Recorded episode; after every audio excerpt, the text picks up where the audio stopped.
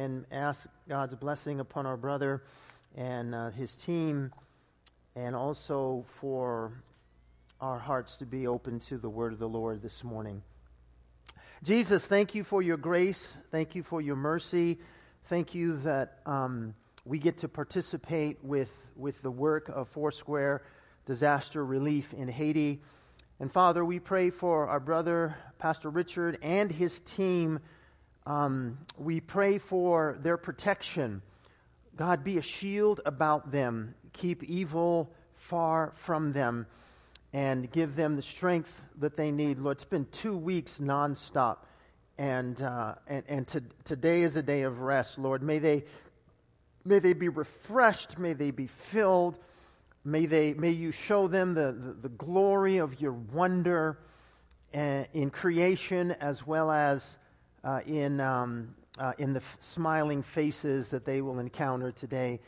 Uh, Father, we pray uh, for their, their strength. We pray for their health. We pray for their intestinal fortitude. God, we pray uh, that you would keep those bad microbes and ugly things from their system, that they would be able to finish strong, that the entire team would finish strong, and that they would not kind of let their guards down in any kind of way. Not, now. And, and, and, and we thank you for the salvations, the people who have prayed to receive Jesus. And we thank you that out of disaster comes salvation and discipleship, as these ones will be turned over to the local Haitian churches, to the ministries that are there, that live there. Thank you, God, for, for the opportunity that you, send, that you have sent their way uh, to, to be your hands and your feet. Um, so, Lord, thank you for that. And, Lord, we, uh, as we, as we uh, uh dive into your word today, God, that you give us uh, eyes to see, and maybe even more importantly, ears to hear and understand what you want to say to us in this last this last portion of the book of Judges. And so, Father, um, thank you for everyone online. Lord, we pray a blessing upon them. Uh, we're blessed to be able to be here today, and we ask you to fill us afresh and anew. In Jesus' name. And everyone said, Amen. Give someone a high five if you would, if you're cool with that. If not, just point at somebody. Fist bump works as well in this house of the Lord. Fist bumps definitely work. It turns out that our words really matter. You know that. You're in church on Sunday morning. You already know that your words matter. But I forget sometimes. We, are, we understand that as a follower of Christ, it is not becoming of us to lie or to embellish or make promises that we know we can't keep uh, this is an ongoing struggle for me to be careful what I say and who I say it to. Because sometimes I will say yes to things and then walk away and wonder, why did I say that? And I am bound by my word. I am bound by my word. Every time I speak something, when I do what I say I will do, that word is redeemed. God always redeems His word. That is, when God speaks it, He redeems it because it happens all the time. I, for one, and again, not any of you here, but there are times where I say yes to things or I promise things and I cannot deliver. And then I'm forced to make a decision. I either go through the motions and fake it till I make it, or I humble myself and say, I am so sorry that I said this. I cannot do that. Now, you might think, well, that's a lack of integrity. That is exactly what it is. And I'm working on it. It's not easy. Some of you might understand what I'm talking about, where you say, yeah, yeah, sure, yeah, yeah. And then you think, oh, no, why did I do that?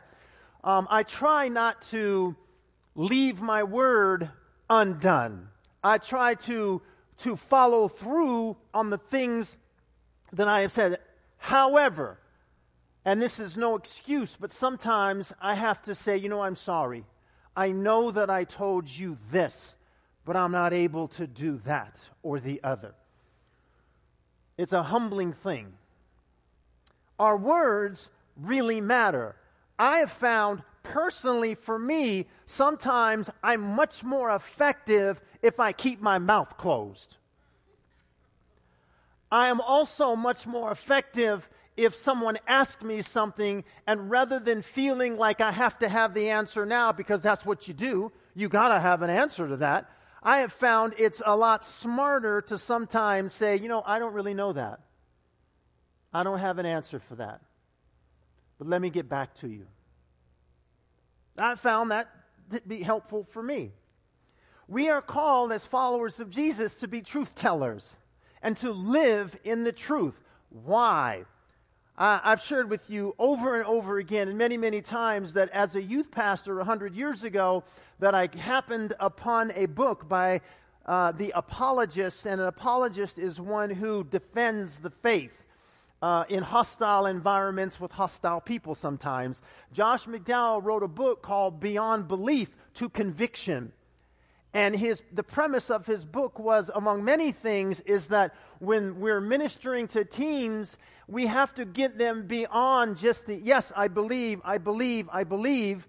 That is okay, but we've got to get them to the point where they are utterly convinced. Oh, no, listen, there's nothing you can tell me because I have a conviction that this is true. And in that, he spoke about the Ten Commandments and how the Ten Commandments are always tied to the character of God. And so the basis for why we follow the Ten Commandments is not just because it's the right thing to do or it's the old fashioned thing or it's what society is expecting, but because we follow a God who is each of those things. God is truth. Jesus said he was the truth, therefore I must speak truth. If I'm not speaking truth, I am out of character with my Christian character. If, I, if I'm not speaking truth, I, I'm not bringing honor and glory to God because people will say, You're supposed to be a follower of Jesus. And sometimes those who are not in the church have a better understanding of we in the church of how we're supposed to act and how we're supposed to live. And every once in a while, they'll call us. They'll, they'll call us and say, Hey, wait a second. Aren't you supposed to be a Christian? Then what you just lied to me and you're like oh my gosh man and then we say things like hey man don't judge or whatever you know and it's like you know at that point just own up to it humble yourself have a big chunk of humble pie have some ice cream to go with it and then go home and repent is it just me or is it not you guys? Okay, it's just me. All right, this is for second service. Maybe some people online. I don't know, obviously. Um, so I don't speak truth because of corporate bylaws.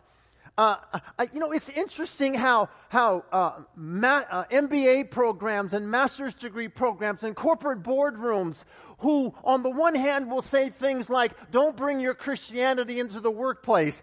My response to that would be, so you want me to lie? So you want me to steal? So you want me to cheat? And so you want me to be unfaithful? And so you want me to make this work all about me? Because if I don't bring my Christianity into the workplace, I have no basis to follow these things you just asked me to do.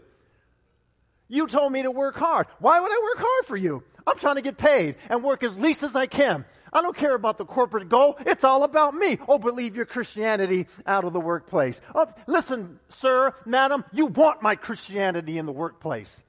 Because if I bring my Christianity in the workplace, I'm going to be a man or woman of integrity. I'm going to outwork everybody else. I'm not going to gossip. I'm going to be a person who's under authority and recognizes that I may not disagree with every decision you make, but you're in charge and you're in authority. Therefore, I'm going to follow what you say. Oh, you want that in your workplace. You want that. So I speak truth because not because it's the right thing to do, but it's because of who Jesus is. So the commandments are tied to the character of God. We're finishing Judges chapter 21 today. Yes. If you're online, you didn't hear the hand clap. Our worship leader's excited that we're finishing. so am I. And we're going to end on, I'm, I'm, we're going to end on such a good note. I walked in this morning and everybody was so excited. And I said, You guys are excited because we're finishing Judges, huh? And they're like, No, no, that's not it. um, at the first census um, of the children of Israel, as they left Egypt, there were 35,400 um, men of war in the tribe of Benjamin. Numbers chapter 1, verse 37 for your reference. That increased by the time we get to Numbers chapter 26 to 45,600 men of war. During, if you've been with us the last couple of weeks, during what we'll call the three day war that Israel levied against Benjamin, there are 600 men left. No, that's it, of the entire tribe. There are no children, there are no women, there are 600 men left. 25,000 men of the tribe of Benjamin die. 600 of them are hiding out in a stronghold called the Rock of Rimmon. Because the Israelites had went through and they went from city to city, basically man to man. They killed the beast, they killed everything they found, and then they set fire to the cities. And if you've been with us, you understand why they did that. They did that because there was a concubine who was staying the night at a friend's house, and his, a Levite, I'm sorry, uh, who had a concubine, and in this particular city of Gibeah, there was a mob of men that wanted to have homosexual relationships with the man's guest. And in, in an effort to avert that, he throws his concubine out to them where they ravage her all night long and she dies. And so Israel, the nation, hears about it through a grotesque way, and they gather and they, and they tell the tribe of Benjamin, Give up the men that did this. And for some crazy reason, Benjamin says no. And then it's civil war. Now, as a result of that, there are 600 men left in the entire tribe. Have you ever said something or done something that seemed right at the time, but later you were convicted that what you did or what you said wasn't right? Israel was mad because of what Benjamin did. In addition to that, chapter 21 of Judges tells us that they made an oath at a place called Mizpah. And the oath was none of us shall give our daughters to the tribe of Benjamin as a wife. They're trying to exterminate this tribe. 600 men with no women cannot reproduce because men don't have babies, regardless of what some people who have absolutely lost their minds are trying to tell me.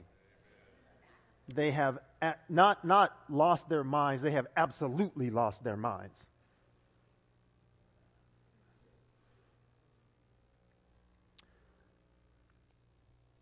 They make an oath. And it's one of oaths, one of a couple of oaths that they make that are not good. Now, considering the seriousness of what they did, this seemed reasonable. And, and, and that's a term that I want to, is going to come up a couple times. That It seemed reasonable. It did.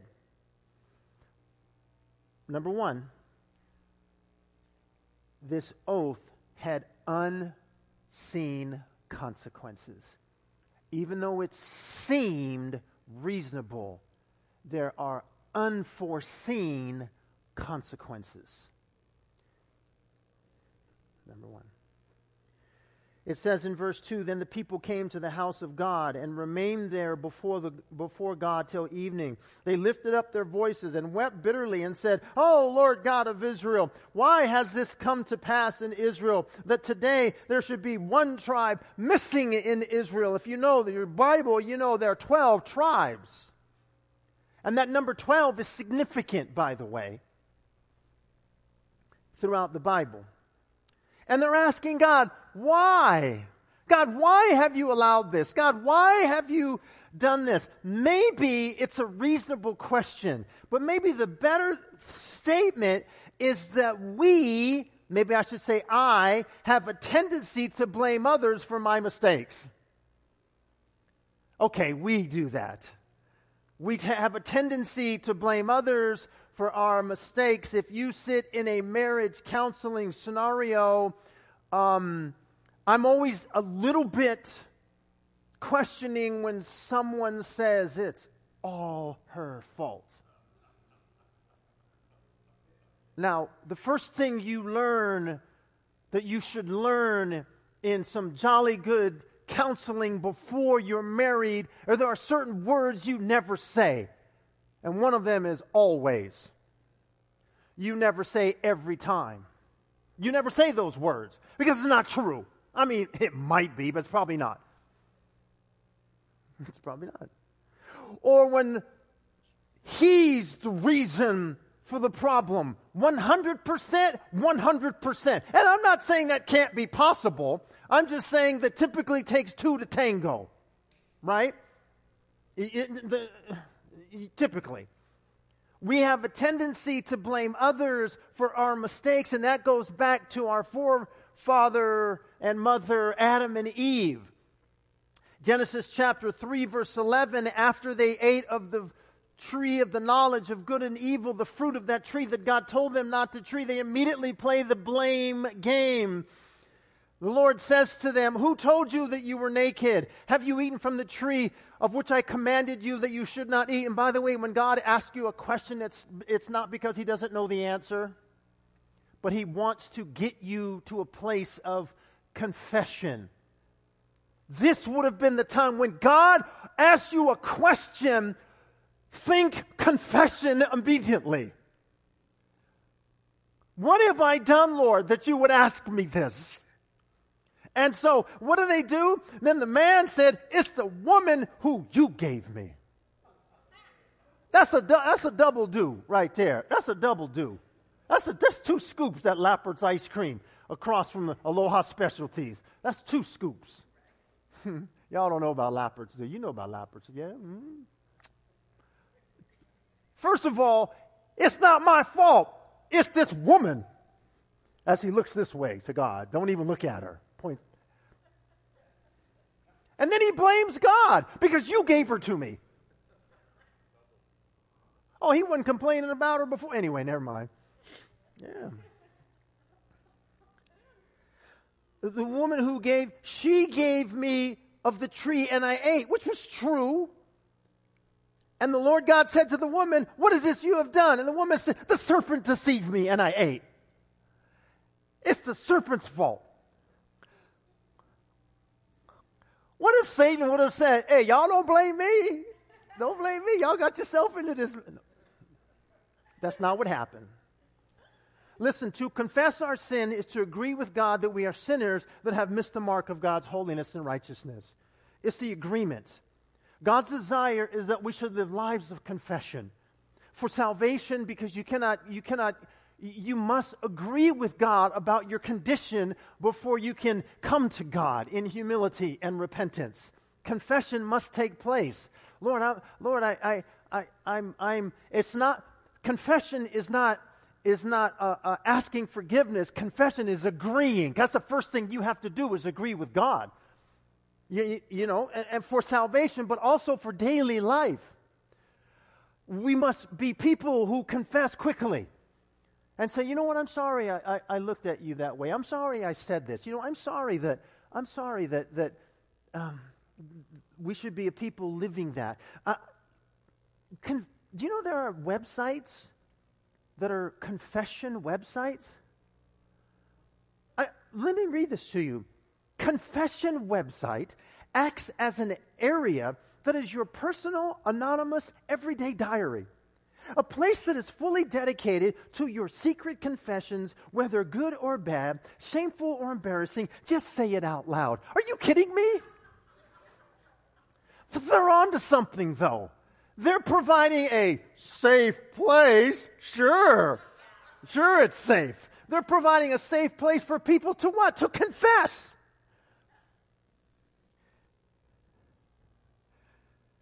Secret confessions, whether good or bad, how do they determine what's good or bad? That's an interesting question. Who, who say, shameful or embarrassing? Just say it out loud. You know, this is dumb, but it, but it's on to the, it, see, there's something within people that want to come clean. And the biggest thing is to come clean with God. And then you can sleep at night. Then you can have this thing called peace because you know that you're, you're, you're, you've come clean with God. Confession is powerful. Romans 10 9 says, If you confess with your mouth the Lord Jesus Christ and believe in your heart that God has raised him from the dead, you'll be saved. You cannot, you cannot be saved unless you confess Jesus Christ as Lord and confess your own distance from him. Listen, all this whole scenario, everything that we're about to read, it all could have been averted had the nation not turned from their God and worshiped idols. Because I started backing this up and saying, how did they get in this mess? Well, first of all, the nation worshiped idols. Secondly, the Levite decided to follow an unbiblical precedence and have a wife and a concubine.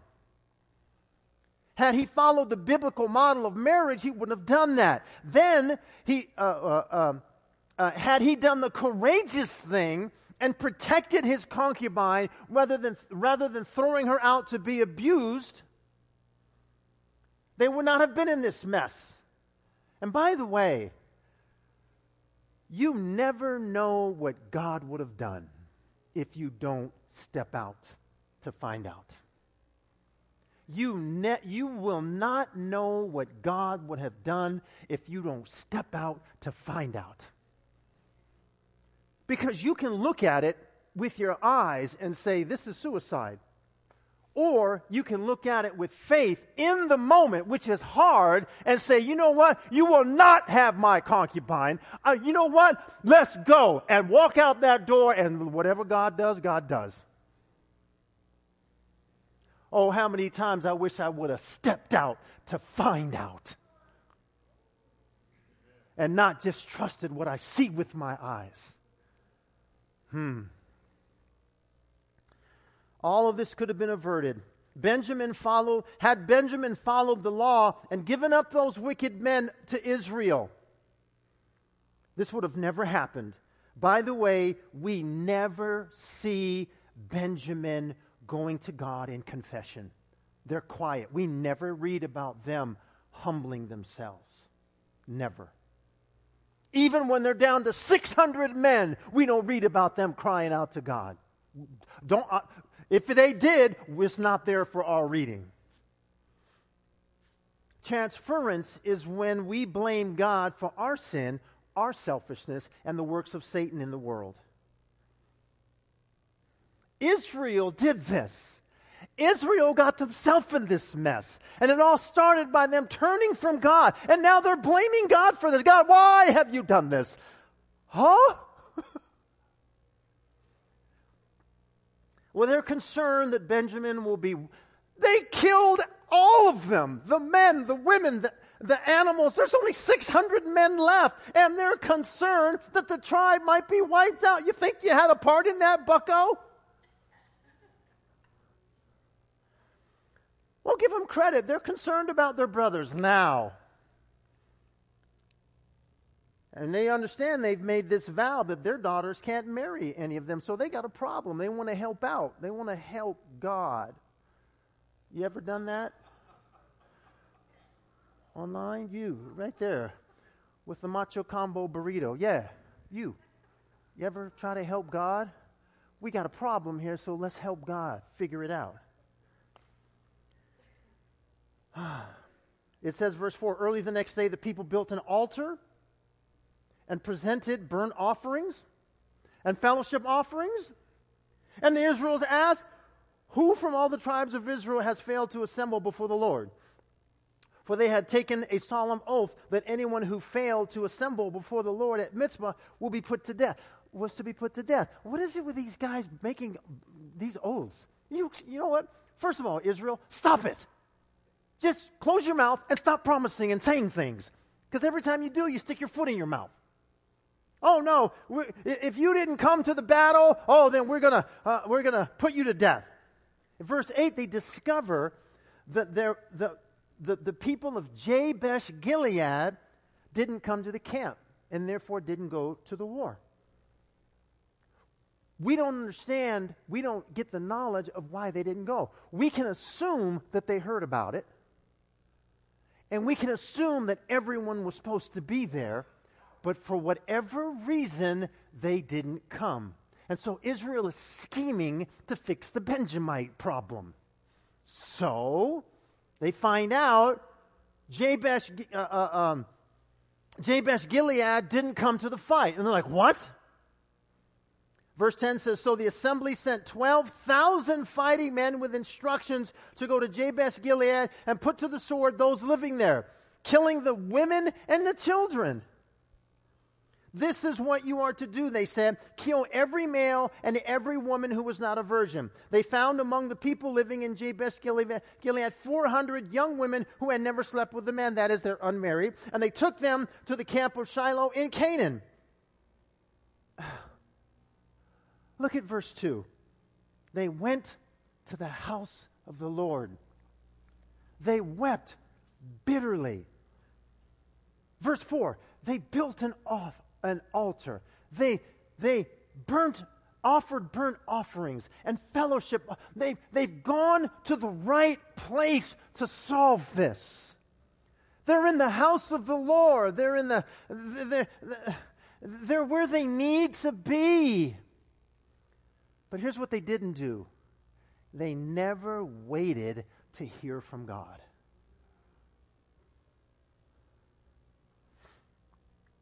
See, number two, when, when I do what seems reasonable,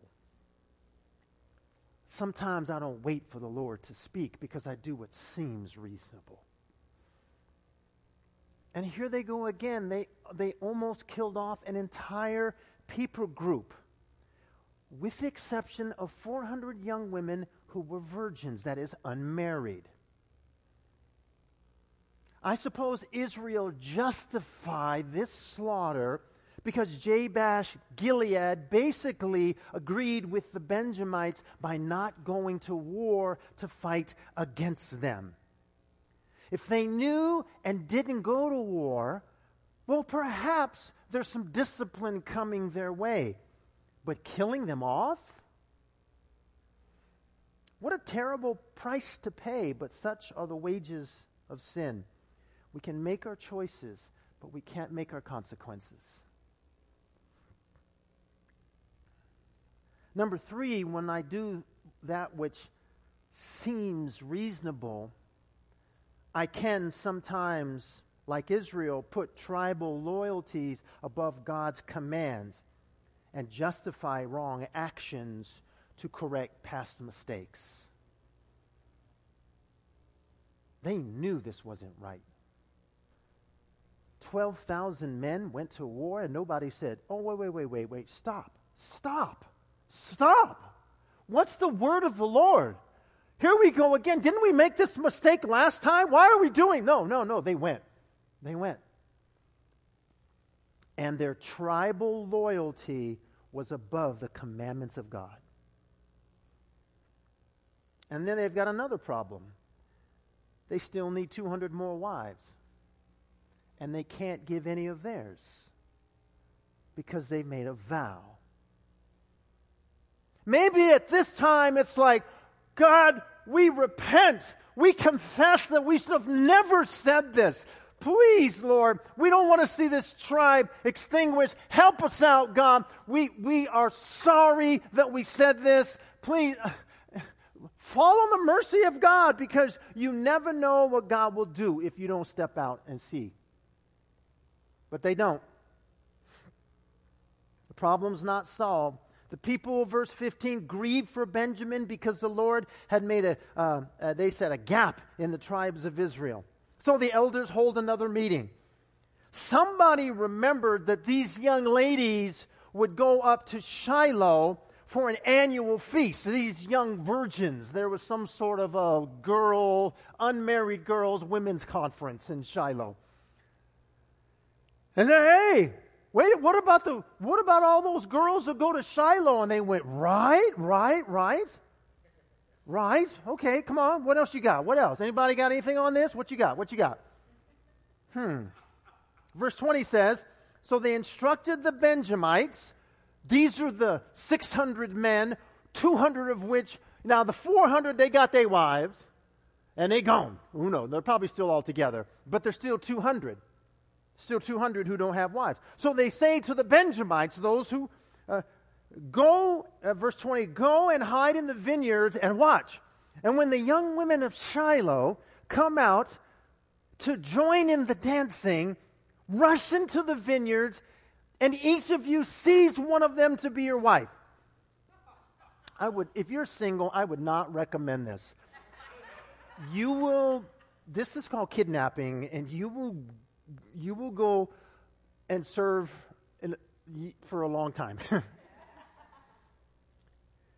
and then return to the land of Benjamin.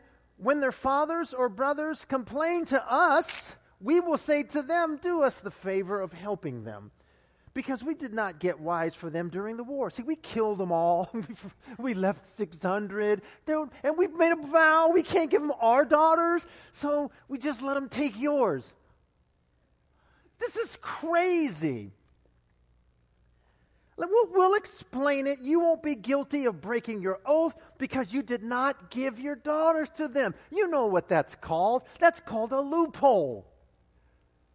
Listen, we said that we weren't going to give our wives, our, our daughters to them, but we never said they couldn't take them.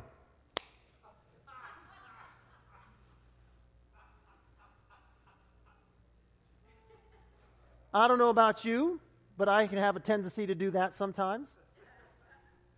It's not good. It's not good. No, that's not what I said. What I said was this. I never said that. Really, bro? Really? Sis, really? Really? You going to go there? So let's summarize in this. Let's let's get to our conclusion this morning. I'm excited. The 600 got their wives and saved the tribe. The 11 tribes sort of kept a vow. I'm using these pronouns on purpose.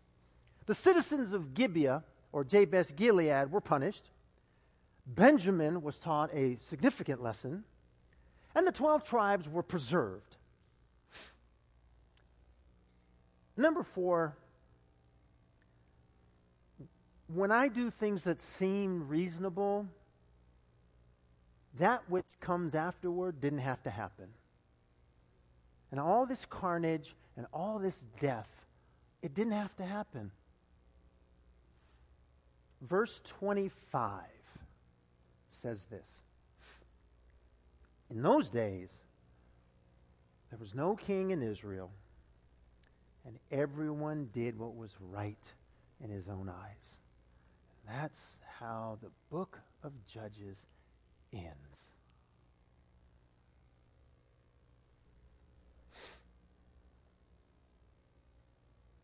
For the fourth time, we read there was no king in Israel.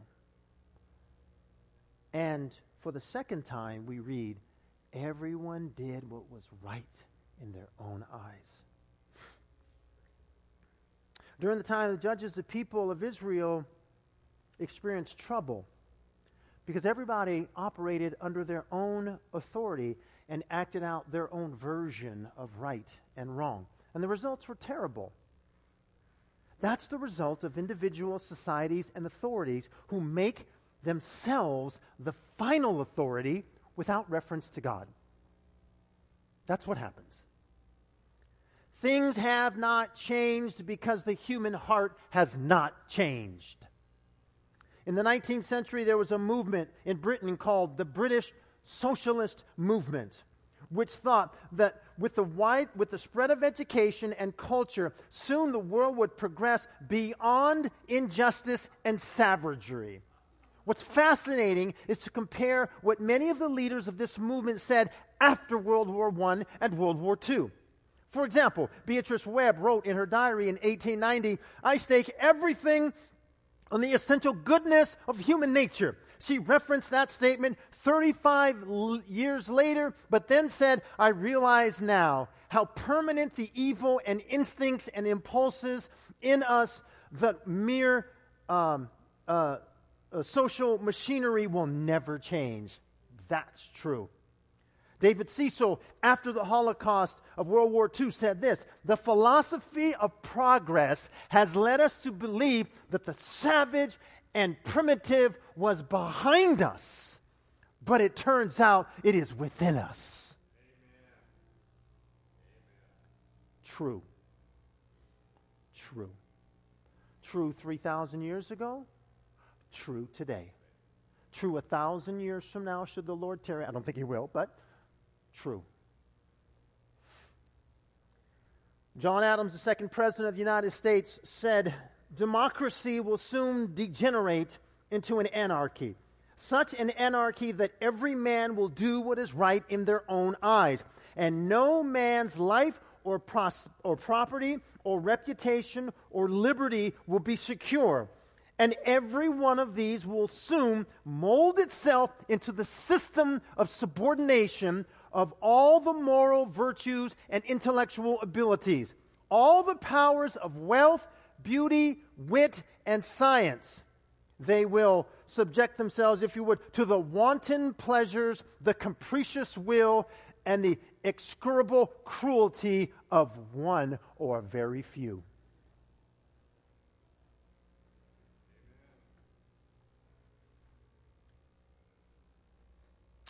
Ultimately, that's what happens.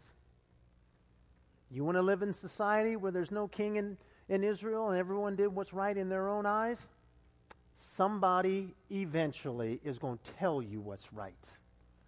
Who would that be? That would be whoever has the biggest guns and whoever has the power to enforce what they tell you to do. May America never be that. May America never be that. Conclusion Judges doesn't attempt to gloss over the sins, the foolishness, the depravity of the people of Israel. That, in and of itself, shows a high degree of credibility rather than presenting a sanitized version of the historical accounts. Translation, that's why I love the Bible, because it tells the truth and it doesn't hide the serious, significant issues that people had and the way they treated one another even the great leaders of the Bible, the men and women who did amazing exploits for God, had feet of clay.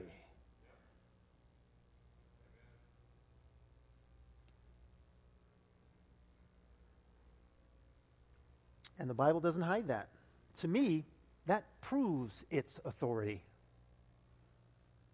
Because if you were making up the story of the Bible, if the Bible was indeed written by man, well, then of course I'm leaving that part out. I don't even have the book of Judges. I'm going straight to Ruth. I'm not going to talk about the depravity of man because I am a man and I know how I am. Ah, number two. In the life application study notes on Judges 21, I ripped this off. It says, It is the ultimate heroic act to submit all our plans, desires, and motives to God. Men like Gideon, Jephthah, and Samson all in Judges, are known for their heroism in battle, but their personal lives were far from heroic. In other words, their public exploits did not match their personal convictions. See, we must go to battle every day in our home, in our church, in society, and make God's kingdom a reality. I hate to use the term go to war. Like, I hate when athletes say that. I hate it.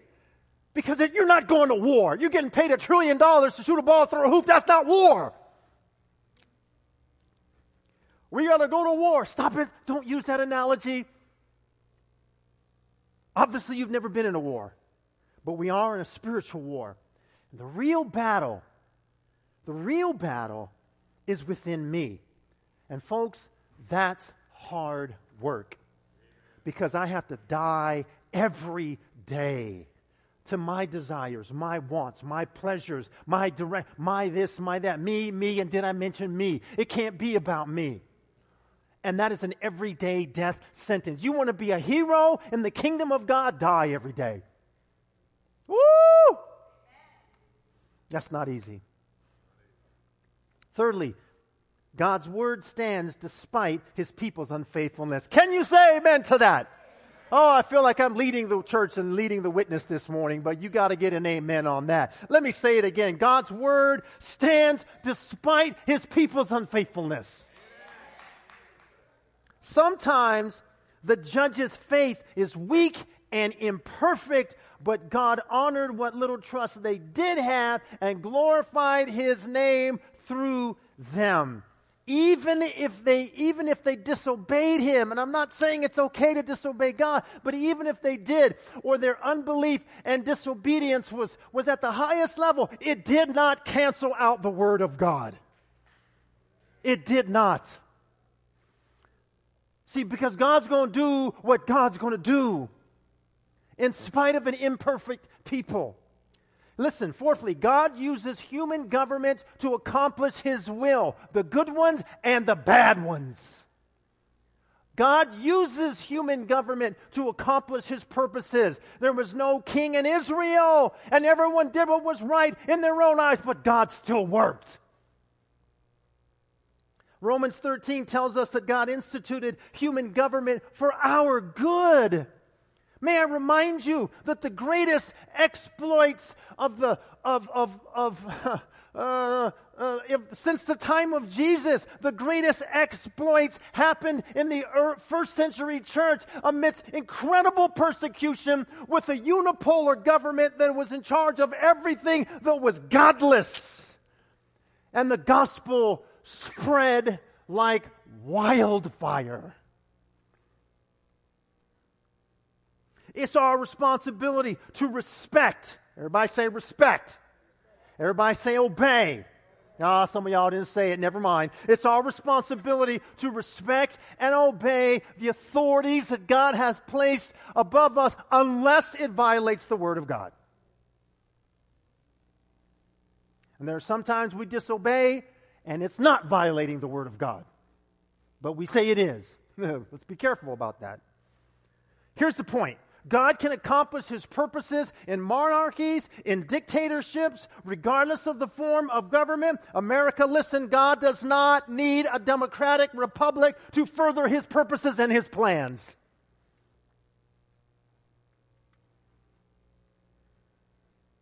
Because Proverbs 14:34 still applies righteousness exalts the nation and sin is a reproach to any people. Number five, through it all. Oh, through it all. Through it all. The sovereign Lord of the universe is working out his plan for his people and for the nations. Through it all, through the good, the bad, and the ugly, God's got purpose. God's got plan. God will use the sinfulness of man to accomplish his purposes. God's working, God's moving through it all. Judges illustrates God's grace. God's got a purpose. God's got a plan. God already knows these things were going to happen, and God is way ahead. He's infinitely ahead of all of these events that we read about in history. Judges illustrates the grace of God. And you think, no, it doesn't. Yes, it does. Listen, the tribe of Benjamin down to 600 men. They recover. And there's a few names from that tribe that you may not know came from the tribe of Benjamin. How about King Saul? Eh, not impressed? How about Esther? Not impressed? You should be. How about Saul of Tarsus? You knew that Paul the Apostle was a Benjamite, didn't you? Oh, I'm telling you that God looked back thousands of years. And he said, This is a terrible thing that has happened, but I'm going to sprinkle grace on it. And after my son is crucified and raises from the dead, oh, we're going to call one from the tribe of Benjamin who will be one of the greatest men in the New Testament. That's God's grace. Because had the Benjamites been exterminated, we have no Saul, we have no Esther, and we have no Paul the Apostle. Oh, I'm sure God could have done it some other way, but that was his purpose. That was his plan. I'll leave you with this, and we're going to celebrate communion together because it's the right thing to do. So, if you will begin working on your communion element cup, because it takes a minute to get this thing. Pete, I think I took yours. Thank you for peeling it open for me. Oh, listen, folks. I leave you with this God's story isn't finished yet. Come on up, Chris. Thank you. God's story isn't finished. You read the book of Judges, and if you close the Bible and never read anything else, you would be depressed. Because you got to get to the next book. Because the book of Ruth happened at the same time of Judges.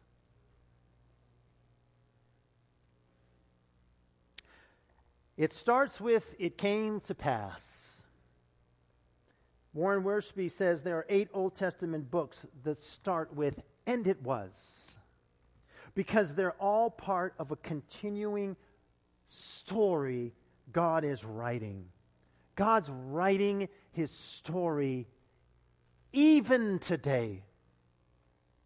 Our world is chaotic. Oh, we got big issues. woo! It's mind boggling and dizzying. Greed, violence.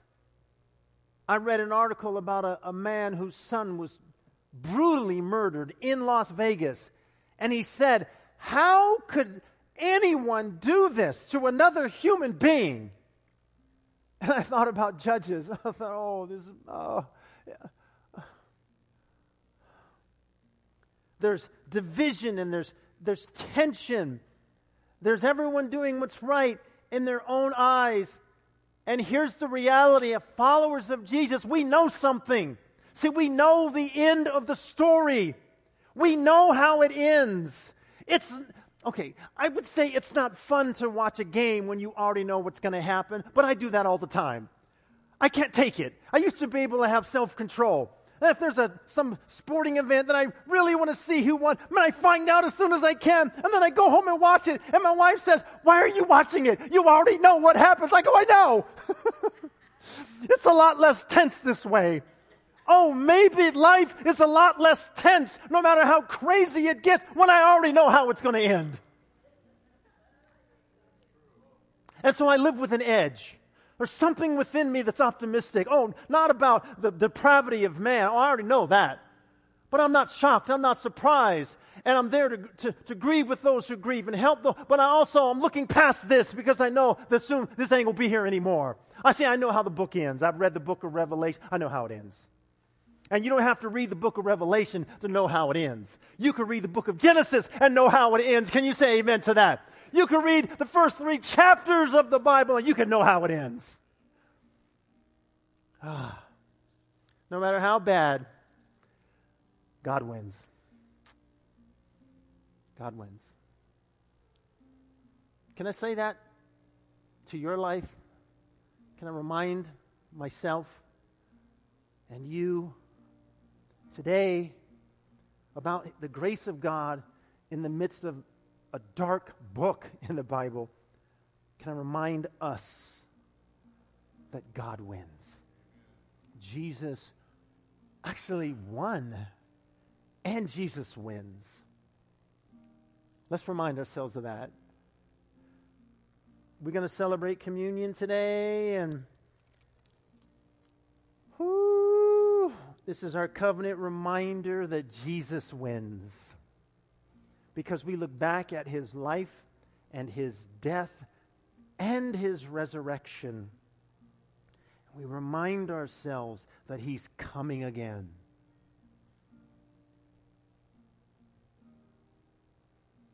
Jesus, thank you for leaving us this very simple reminder.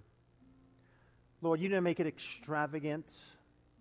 You made it something that the poorest of the poor in a third world country could celebrate. Our brothers and sisters in Haiti can celebrate this after a devastating earthquake. Oh, we pray, oh God, that you would supply their needs, that you would minister to those who are brokenhearted. Some of them need to be reminded, God, that you are in control and that you do have a purpose and a plan. Lord, let this in our lives be an expression of faith and an acknowledgement of what's to come. Let's take together this bread that is symbolic of his body that was broken for us.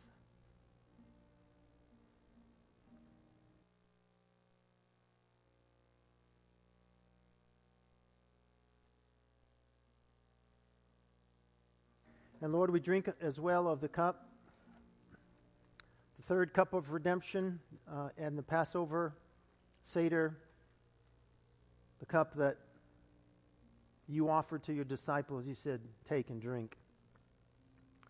This is my blood that will be shed for the forgiveness of sins. It's the seal of the new covenant, because every covenant was sealed in blood. And so, Lord, we drink together as a token of fellowship and communion with you, and reminding that the blood of Christ cleanses us of all unrighteousness. So, Lord, thank you. Would you bless us with your grace today and your mercy in the name of Jesus.